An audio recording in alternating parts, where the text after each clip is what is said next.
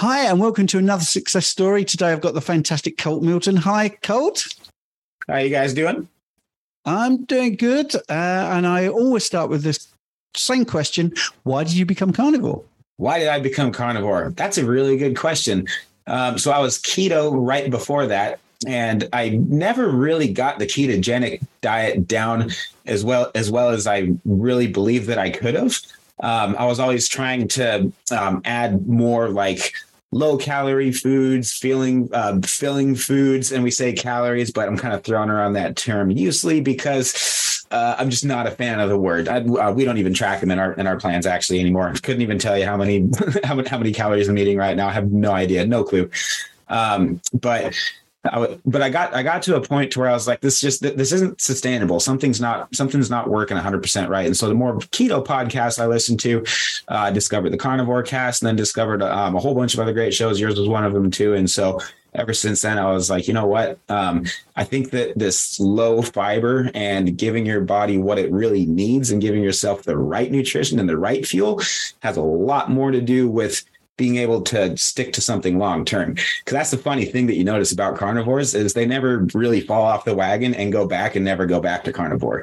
But you get vegetarians and you get vegans that come in and and you hear all these stories about how, oh yeah, no, I went carnivore and it fixed this and it fixed that and it fixed my thyroid and it fixed my gut health. And now I'm just feel I'm just feeling better overall and I feel younger, or um, I lost my cycle a couple of years ago and now I gained my cycle back and I'm not really like super excited about that. I had one client tell me that one time and, um, and, and it just, it makes you feel younger. It makes you feel better. And so anyway, um, I started noticing all that as I, as I got more into the um, carnivore community, and I was like, you know what? Yeah, no, I'm never going back. So when was this? When, when did this happen? Um, this was around the year of two thousand twenty, um, and two thousand nineteen was the end of my eighth bodybuilding show. And those were all done on uh, more or less high carb diets. And so that's when I had been experimenting with keto, but never really had done it right. And I was going back and forth. And then at the, um, at, oh, probably around two thousand twenty, like February, March is when I started getting more into carnivore since then. And then since then, I've done four shows on um, on a carnivore diet.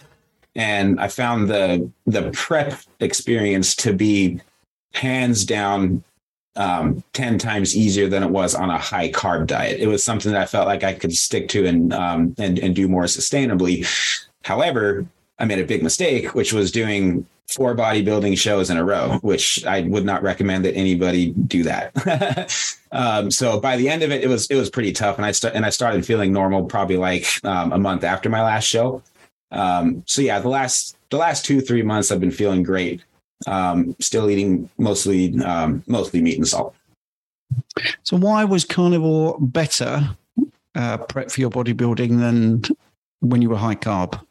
Um, my dietary fats right now are around four hundred grams, three hundred fifty, four hundred grams a day. Um, it's my, my, my dietary fat intake when I was high carb was around thirty to forty grams a day. And so, um, I'm just, we, we can say anything we want on this show, right? Like we can, because um, okay, here we go. I'm getting a thumbs up. Um, but like my, my bedroom life was a joke when I was on, uh, when I was on a high carb diet and my fats were that low. I just, I couldn't, I, I, I couldn't, uh, do as good a job as I normally should do. Um, carnivore diet and eating three hundred, four hundred grams of fat a day. Um, You, you just feel and perform and, and, and look one hundred percent different. So I found that part of the prep to be more enjoyable too. Yes. So when you say you look different, um, what do you mean by that? Oh, I was able to get um, leaner than I was on the ketogenic prep than I was on um, anything high carb. Um, typically before a show, bodybuilders will reduce carbohydrates and Uh, basically go like on a terrible keto-ish, but their protein's super high, so they're never really on keto those last four or five days before a show. You as the competitor, you know this too. Um, and then you do a massive refeed on like Friday if you're doing a rapid backload approach, or um, I always did better when I would do a refeed like on a Wednesday or a Thursday. Um, and that would definitely fill me up, but I would also lose sacrifice a little bit of conditioning. So on a on a ketogenic prep, I wasn't able to be quite as full, but my conditioning was night and day difference. It's just like Robert Sykes talks about in his, in his book towards the end, uh, which was basically like um, everything that I took for gospel for that last um, show run. And that prep was, he talks about getting that paper skin, uh, p- paper thin, like veins popping out of your skin look. And I was never able to do that when I had carbs. Um, when I was, when I, when I cut out carbs, it's weird. Like everybody backstage was filling out on, you know, like uh, peanut butter and jelly sandwiches and rice cakes and stuff and candy and just like anything that they could to um, get as big as they could. But here's me eating like a keto brick or a piece of bacon um, or, or some liver and, uh, and, and Celtic sea salt. And I just kept everything as, as natural as I could, especially on the diet side. And, um, and, and, and I was actually told at the, what's the name of the show again? The N P C, um, the N- NPC. This would be a good one to edit if that's okay. the, N- the N P C Sasquatch Pro. So that was in September tenth of two thousand twenty-two. And when I did that show, I was told that I was the most conditioned athlete on the stage. Um, but my placings weren't as as good as I wanted to be, because that wasn't, that, that actually was not a tested show. I kind of go back and forth between drug tested and non-drug tested shows, depending on what athletes that we have doing at these shows too. Um, but that conditioning look was kind of what I wanted anyway. It was, it, that was, that was more of a personal win, um, especially having a, a past history and kind of a life history of uh, binging and purging and having a severe eating disorder. The carnivore diet's been very therapeutic for that and has helped me through that quite a bit. Um, but yeah, that was pretty much my experience on the, on the first show. And then the next couple shows, um, increased the protein quite a bit. And so I used gluconeogenesis spillover instead of a high fat refeed to peak for those shows. That came with added mass, similar to a high carbohydrate diet, but at the expense of a little bit of conditioning, but I wanted to place better at those shows too. So I used that to um, get to more of what the judges were looking for. And especially if I was up against guys that were on gear, it's like, I, I need to, I, I need like everything working for me in my favor that I can. Um, and so by the last show, I just kind of threw the carnivore diet out the window and ate eight pounds of sweet potatoes for the last one. And um, that was the biggest that I've been able to look on stage, but I definitely sacrificed my conditioning a little bit, but I placed well. So that was, yeah, that's basically a summary of the last four shows. That's brilliant. Yeah, thank you. So in that uh, brilliant answer, you mentioned something about binging and purging. Do you want to expand on that a bit, please? Oh, I never want to talk about it, but I feel obligated to. And you know what? I'm totally cool with it, because that's, um, it's, it's, it's just something that is, is very, very misunderstood in society. I don't think people realize how much, how, how, how many people really struggle with body dysmorphia and eating disorders. But that's something that I've struggled with uh, ever since I was in high school. And, and I, and I always thought it was a problem. And then eventually I got to a point in life where I was like, you know what, maybe that's a reason why, um, maybe, maybe, maybe, there, maybe there's a reason why I am concerned about how I look, and I am concerned about what goes in and comes out of my body, what goes, what, what goes in my body.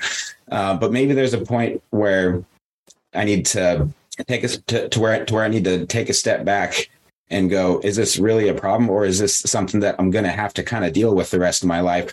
And can I put it to good use? So that's when I was like, okay, I can do bodybuilding. Um, okay. Um, read Arnold Schwarzenegger's autobiography at the time. And so that got me super motivated, just going, okay, there's a lot of doors that open up this way.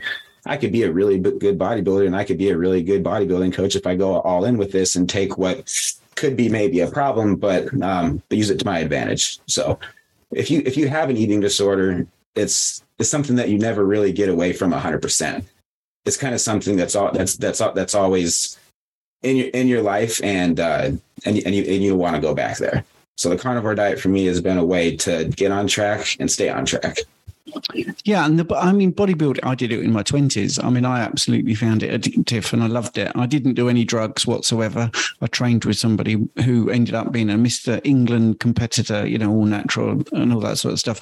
But wow. I found I was high carb and I found it difficult to gain muscle. Whereas on carnivore, I'm not going to say it's easy because we all know it's not easy to gain muscle, but it certainly was easier. I mean, how have you found that? Because obviously bodybuilding is all about mass, muscles, uh, definition, and, uh, you know, popping out on stage. So I just wondered, did you find it surprisingly um, easier to gain a bit of muscle on carnivore?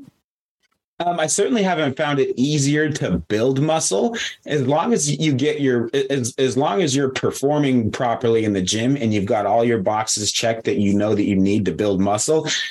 You're you're you're um, you're you're good. So let's let, let's look at the science side of it. OK, what do you need to build muscle? You need water. You need a stimulus. You need um, you need protein and you need sleep. OK. Four things that you need. Uh, carbs are nowhere in that list. These are the things that science proves that your body needs to have in order to build muscle. Now, um, if an athlete performs better on carbs and can adhere to that better, I would put my money on that person doing what do, doing okay on a high carb diet as far as performance is concerned, because that's how they get that training stimulus. But the carbs aren't actually building the muscle. The carbs are helping that athlete to perform at their best. I would love to have a heart to heart with that person and say, okay, here's why a carnivore diet would be better, but that's beside the point. um, so in, in terms of what I've experienced building muscle on a high carb diet versus a no carb, A K A um, carnivore diet, is it really doesn't matter as long as I'm feeling good and performing good in the gym, getting my get, getting a- adequate protein. It doesn't need to be a lot. You really only I weigh one hundred ninety-five pounds point zero as of this morning, and that means that I need about, according to Bart K with my conversation yesterday with my consultation with him, probably around one hundred sixty to one hundred seventy grams of protein. And so the lower that I'm that I've been going with my protein lately, I've actually been feeling better and performing better and and and doing better, um, more so specifically with the with the low rep ranges with the heavy weight.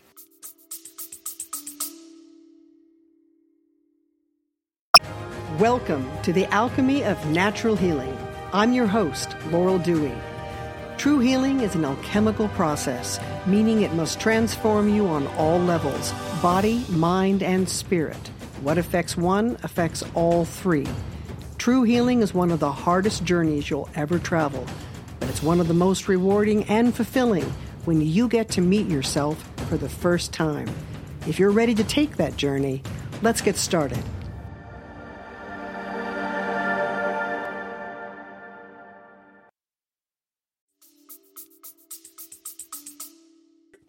Low rep ranges and heavy weight. So, yeah, that's great. So if you're um, looking at your workout plan, we've gone right off what I was going to talk about. That's great. I have no problem with that. What does your workout schedule look like? Very, very funny that you ask. So there's a handful of things that never leave my side ever. And uh, one of them is my workout logbook.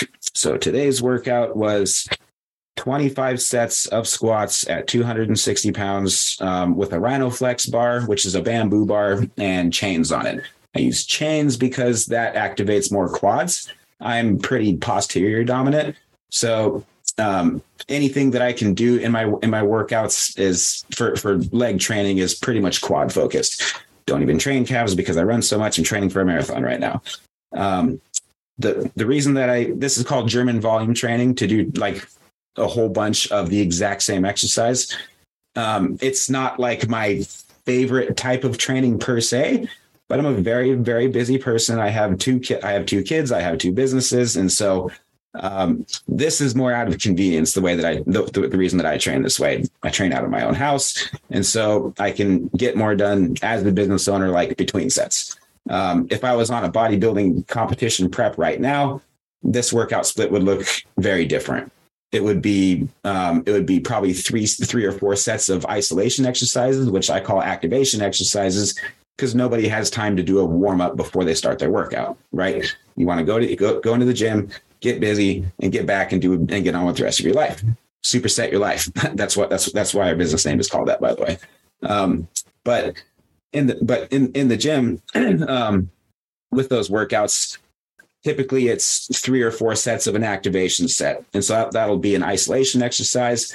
Uh, push day, for example, that would be three sets of side laterals and superset that with like three sets of something for your triceps. Okay. Next superset, um, start trying to add some uh, compound lifts in there. So like dips and upright rows would be a good superset. Keep that tricep pump going. Keep that um, side lateral pump going. And then, because as a bodybuilder, you know, side deltoid is like the most important muscle on any athlete. um, and then, and then that's when you want that. That's, that's usually a good time to do like a heavy press, a bench press, superset that with something for your rear delts or like your biceps, get a good pump and get some more leverage on the bench press. And then my last superset would usually be something like an overhead press. And I don't know, whatever I feel like I need to work at the end, calves, abs or something, maybe probably not calves. Like I said, I do those like maybe once every week or two.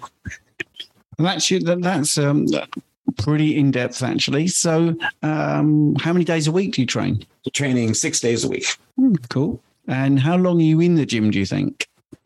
Um, let's see. So yeah, like my workouts here, um, I'm a, I'm a full-time online coach. So basically everything that I do, there's a lot that I have to do every day, but it doesn't all have to be done at like specific times. So I'll, so my, my resting periods as of lately have been like five or six minutes. So I'll do like my creative work between sets when I'm in a peak state of mind, and then try to time, um, usually try to time like a meeting or a podcast recording or something like after that. If I don't have any meetings, that's a good time to do YouTube content. Um, but as far as workouts go, yeah, that's kind of what the timing looks like in the morning.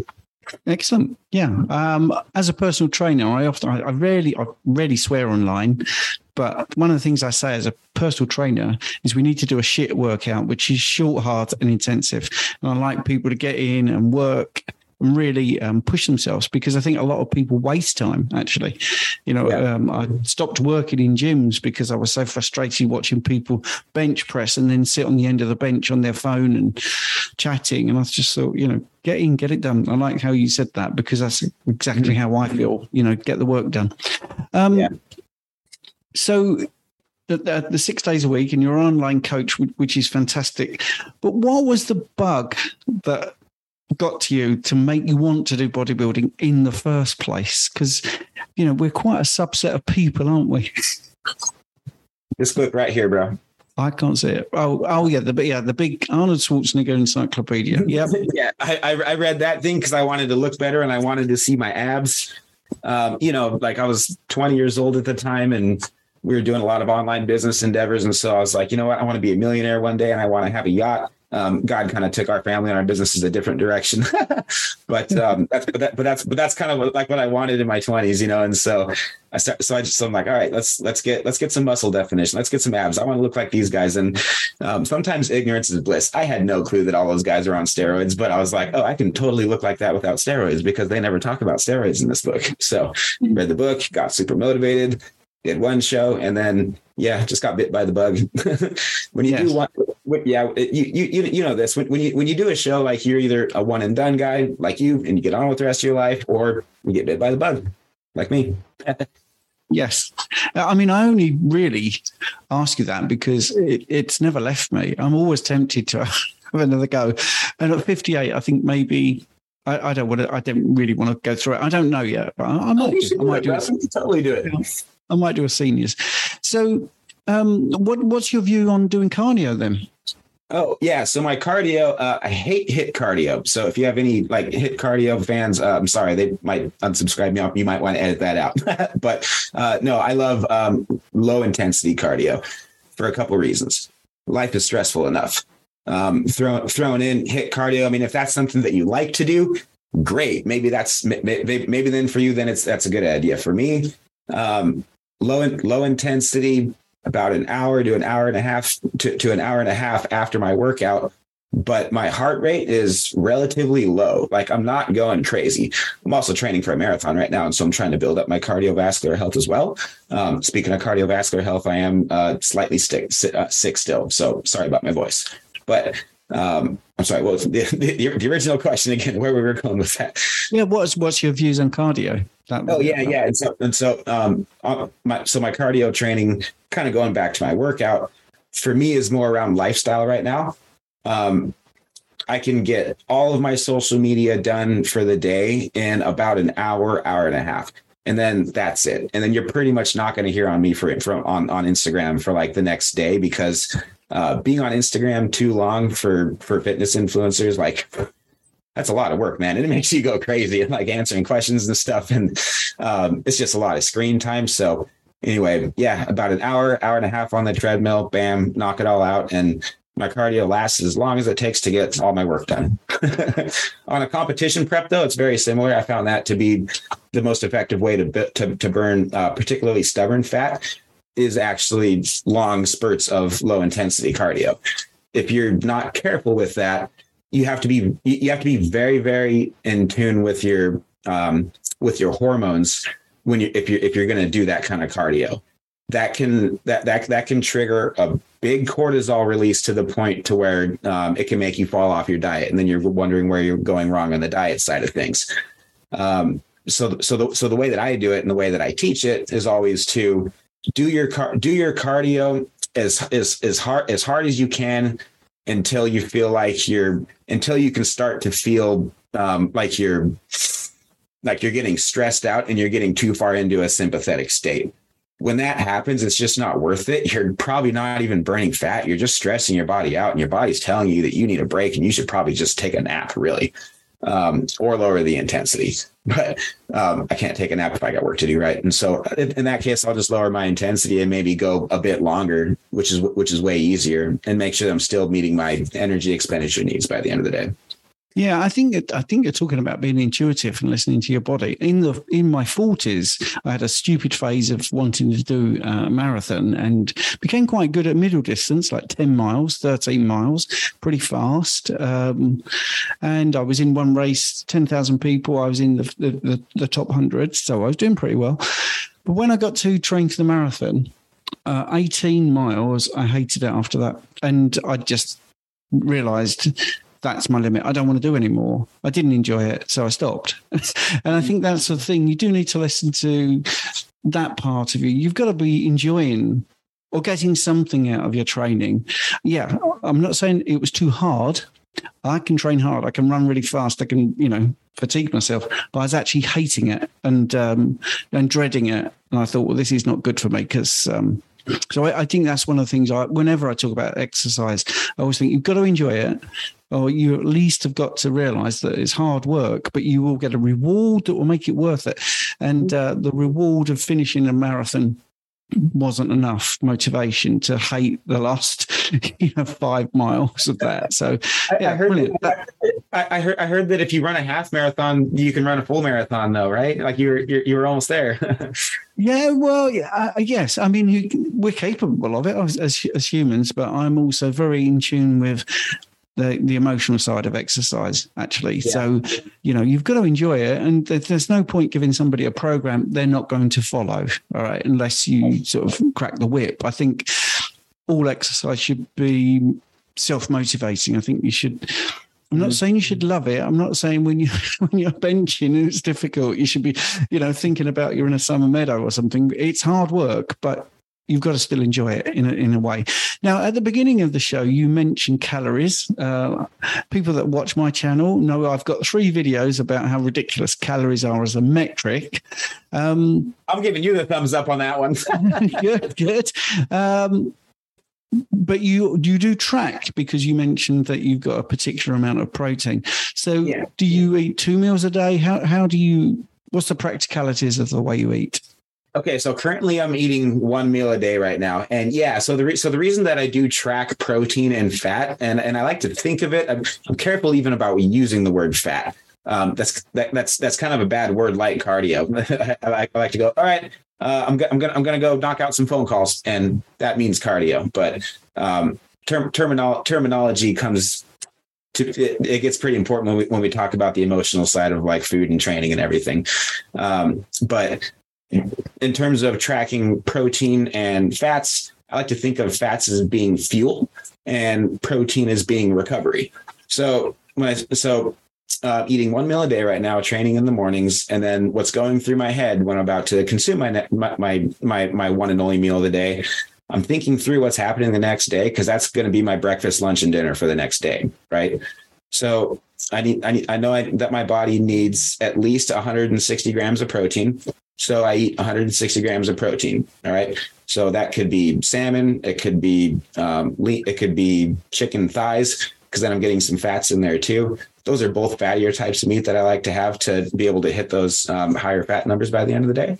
So then I'll do, so then I'll do that. And if I feel like I need more protein, I'll go as high as, oh, probably about two fifty, but I don't want to go over that because then I start getting gluconeogenesis spillover and we get inflammation from that.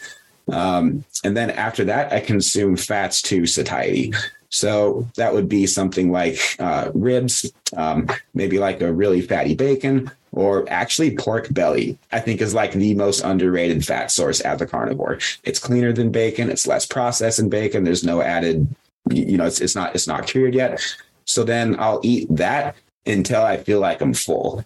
And then when I feel like I'm full, then I go to bed and wake up the next morning feeling slightly bloated, but not really too bloated.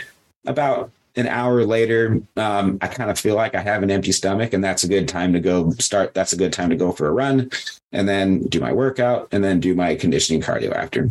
Excellent. Thanks for that. So uh, what do you say to people that um, might point out that you've got to have carbs, you've got to have carbs to work out and build muscle? Do you get that a lot? And and if you do, what do you say to those people? Yeah, it's it's more so my, my clients saying, hey, um, all my friends are saying, why do you have me on this diet? um, because car- carniv- carnivore aesthetics is, uh, is, is, is very, very niche, as, as you know. Um, and so when it comes to using, having to use carbs to build muscle, that's just, I don't, I don't, I don't know how I'd answer that question. If some, if someone just, if, if someone just straight up challenged me and said that you need to, I, I would, I would probably start from the beginning and go, look, you need four things to build muscle. And oh, yes. One of them, show me one scientific article that says that, that you need to. And a lot, and a, and a lot of those old school bodybuilders, like, um, uh, like Flex Wheeler, pro- probably my all-time favorite physique. If you said, Colt, like, who who do you think has the best physique in the world, past, present, future? Uh, probably Flex Wheeler. um, super, super small waist. But he would eat pretty much nothing but red meat and eggs up up until his shows, you know? And okay, yeah, they're ungeared, but at the end of the day, it's still bodybuilding. and, uh, and and ninety-nine percent of anybody's results are, yeah, okay, genetics play a huge, uh, a huge part of it in, in it too. But you can't take away from the training and the diet that these athletes have been have, have been able to um, to be able to achieve. So, what about the age old question? Uh, what about post and pre workout shakes? Oh my gosh! Don't even get me started on that. Yeah, no, like, and and I'm someone that can sell protein powder and that does sell protein powder. And I tell people, like, don't, don't take it. Don't buy it. If you want protein powder, great. Here's where you, uh, I'll, I'll sell you protein powder just to make you happy. Like and pe- people that aren't on the carnivore diet, like, like my brother or like um, people that I'm training that just do not want to do the carnivore diet and they still want carbs. I'm like, okay, you want protein powder? Okay, great. Um, but yeah, no, it's, it, it's, it's marketing. It's all marketing. Like, You you you need a certain amount of protein to be able to build muscle, but it doesn't matter when you consume it. It can be before your workout. It can be after your workout. And if it makes you, if it, if it, especially if it like stresses you out to take the time to like make sure that you're, it's just one more food that you have to buy. It's just one more thing you have to do. I mean, it's just not worth it at the end of the day if it takes away from your performance. For me to be able to live and perform my best, um, is, is working out fasted. So anything that I do eat before and after is a net loss. And I just know that I'm getting fed after, at, at the end of the day, once everything's done.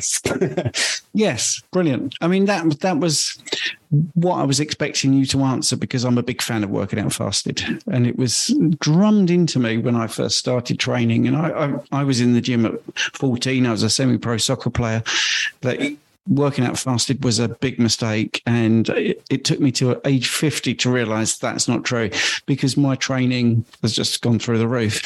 Um, just for people that watch me, Colt has a different philosophy to me about training. I'm not a cardio guy at all. I think we can get pretty lean, but I'm not competing in the show. So, um, there might be people watching me saying, well, he's not picked up on that. He's not picked up on that. Um, so I have a, a fair few followers that are interested in the fact that I don't do any cardio at all. Um, but then I'm not looking to do a show. So if I did do a show, I'd have to see whether my theory worked, whether I could get ripped without cardio. Um, what about fluids and electrolytes? How do you manage those? Um, I would love to go into that. And just one more thing quick before I do is um, on your point about cardio, I agree with you. Um, I, I, I think I think you're looking at it with my health, with, with your health as a hundred percent priority, and aesthetics uh, can take a backseat.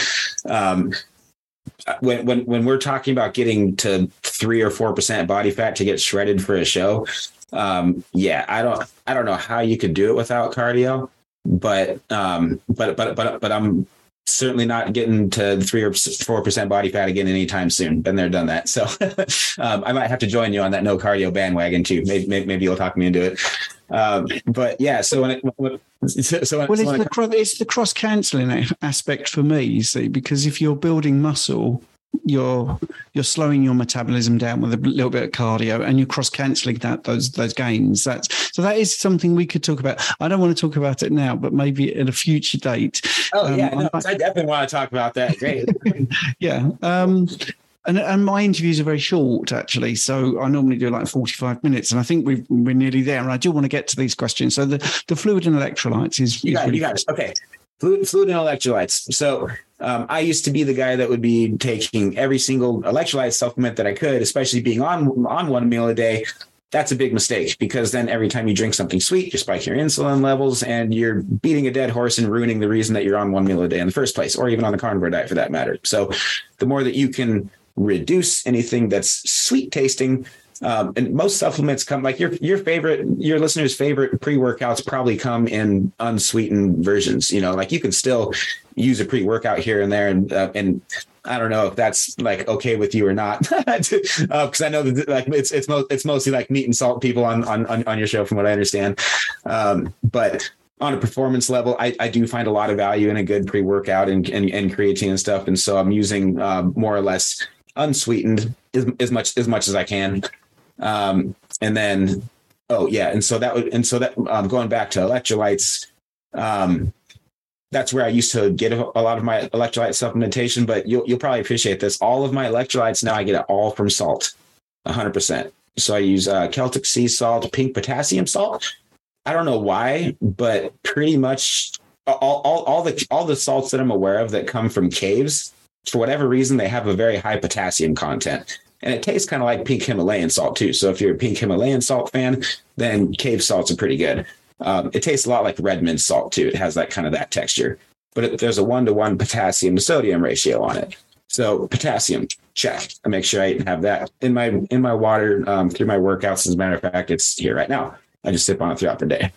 Um, so, so we got sodium, potassium, and then magnesium um, and, and calcium. Both of those I get from, uh, Celtic sea salt, Mackay pure. And so that one's sourced out of Hawaii, and it happens to have a, a, good, a good amount of magnesium and calcium, and your body doesn't even need that much either. So that helps with the, with, with the cramping and the recovery and everything. Um, and then on water, um, if, if I'm on a contest prep, I'm tracking water to the T, like literally to the T. Right now, uh, I'm just drinking to satiety. Excellent. And do you have tea or coffee or any of those things, or are you just water? Um, to be completely honest, to be completely honest, I'm I, I do drink tea, and I like tea, and I don't know if that's okay or not. I'm I'm, I'm kind of debating on whether I should cut it out. Well, it depends on what you deem as okay. You see, you can you can get into all the nitty gritty of the tannins and the caffeine and stuff like that. But if you enjoy it, life is you've got to enjoy life. Yeah. And if, and if you took if you took your tea out, what would you replace it with? How happy would you be? You know, it, there, there's many things to this. It isn't just about this is the perfect nutrition for everybody. Right. And and I have this because there's quite a few people talk about coffee and, and more to do with caffeine and the soreness after the gym. And when they take the coffee out, they have less soreness in their muscles. So if that if that's the deal, then I'm totally with that person. Right. Okay. If, if taking coffee out is great. Whereas I can have another client will say, do you know how I start my day is I have a cup of coffee. I go out, I ground, I look at the sun, and I'm like, well, you see all these benefits that are coming with this yeah. ritual. And it's not the same with a glass of water. It just isn't for that person. So I'm I'm not prescriptive in any way, shape or form. I think if, if it works for you, um, that's great. And it, of course, we could look at all those compounds in tea and stuff like that. But if you were having one cup a day, I, I doubt that would make much difference if you took it out, other than you would miss it. So there you go. Probably not. Um, That's why I haven't taken it out yet. That's a very wide answer. Yeah, no, I, I like your perspective on that. That was, that was, that was really cool the way you worded that. Yeah, I mean, I, I have a Swiss water decaf coffee, and then you get into, well, is it a vehicle for too much cream, and can I have it black, or do I have it with butter? So there's lots of other things to do with fluid. But I was very interested because you've got quite a big water bottle that you chugged before we came on. So I didn't. Oh, yeah. I was, yeah, I was thinking, wow, that's a lot of water. But you wouldn't drink that in one day, surely? Oh yeah, no, I I, I do. I actually drink quite. I actually drink quite a bit of water. So yeah, do you know I'll, how I'll, much? I'll knock, out, I'll knock out probably a total of two of these by the end of the day. Wow. Wow, that's quite a bit. That's quite a bit. Uh, are you in a hot country? Are you in a hot place right now? No, it's snowing outside, actually. It never snows here in Vancouver, Washington. All right. Yes, it's snowing here in the U K. Um, yeah. So do you enjoy your training days? Do you like going to the gym and working out, or working out wherever you work out? I don't like going to the gym. I like working out at home.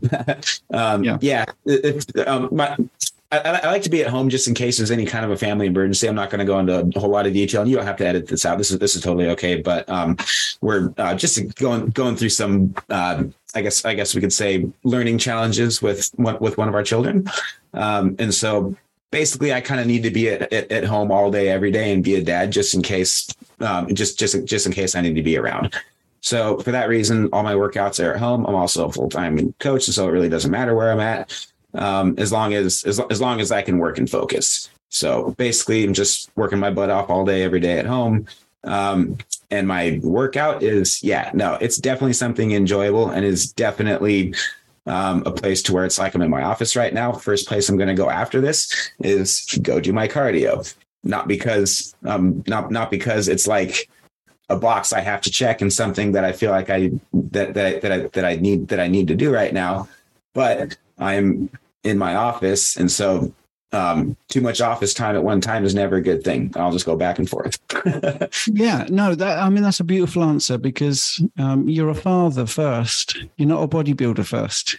So, right. and, and that's a perfect answer for people to hear, because um, you don't make your life be a bodybuilder. You make your life around your sort of family, friends, and everything else. And being a bodybuilder, you fit into yeah. that. Yeah, and going back and going back to where we're at, at at the start, actually, too, about why why you started bodybuilding in the first place. Bodybuilding for me specifically was because going, look, playing hockey long term ain't gonna happen anymore. I can't commit to a team schedule. Bodybuilding, It's not. It's it's a team sport.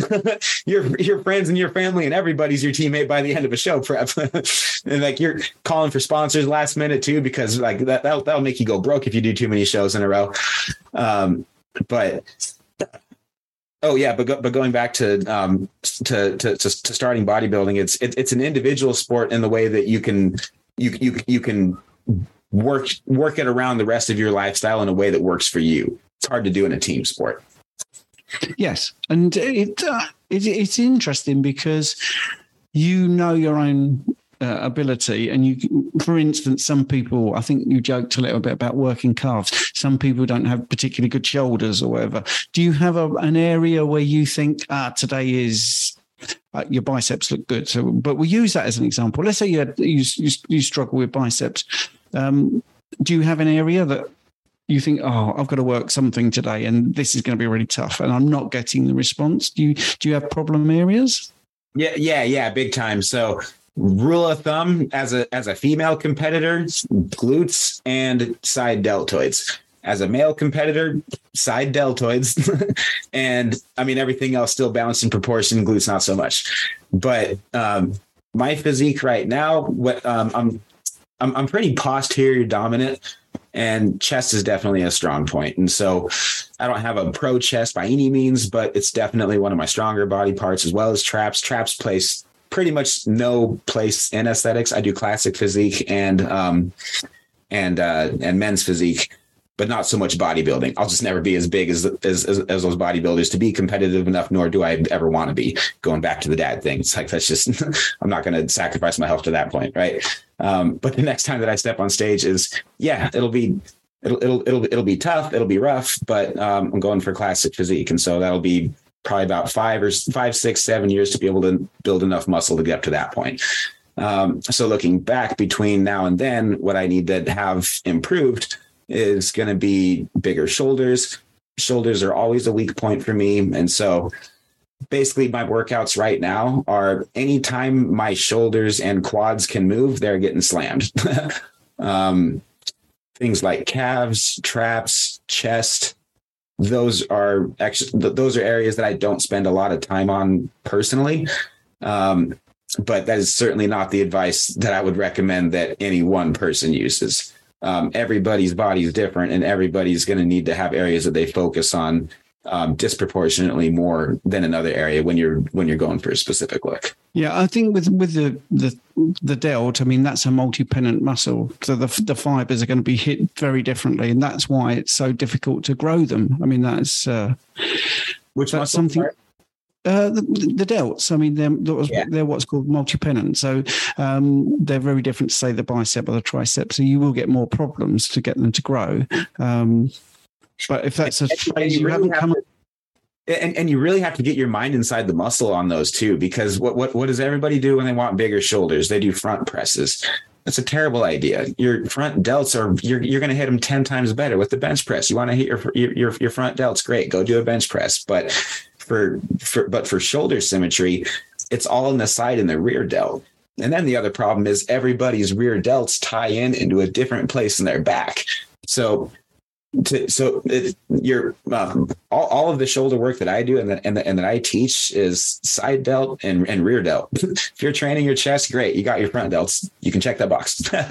Excellent. Yeah, I mean, we'll talk about about that after we've shut the show down because, uh, like I say, we've probably done about forty-five minutes. Um, is there anything you want to end on?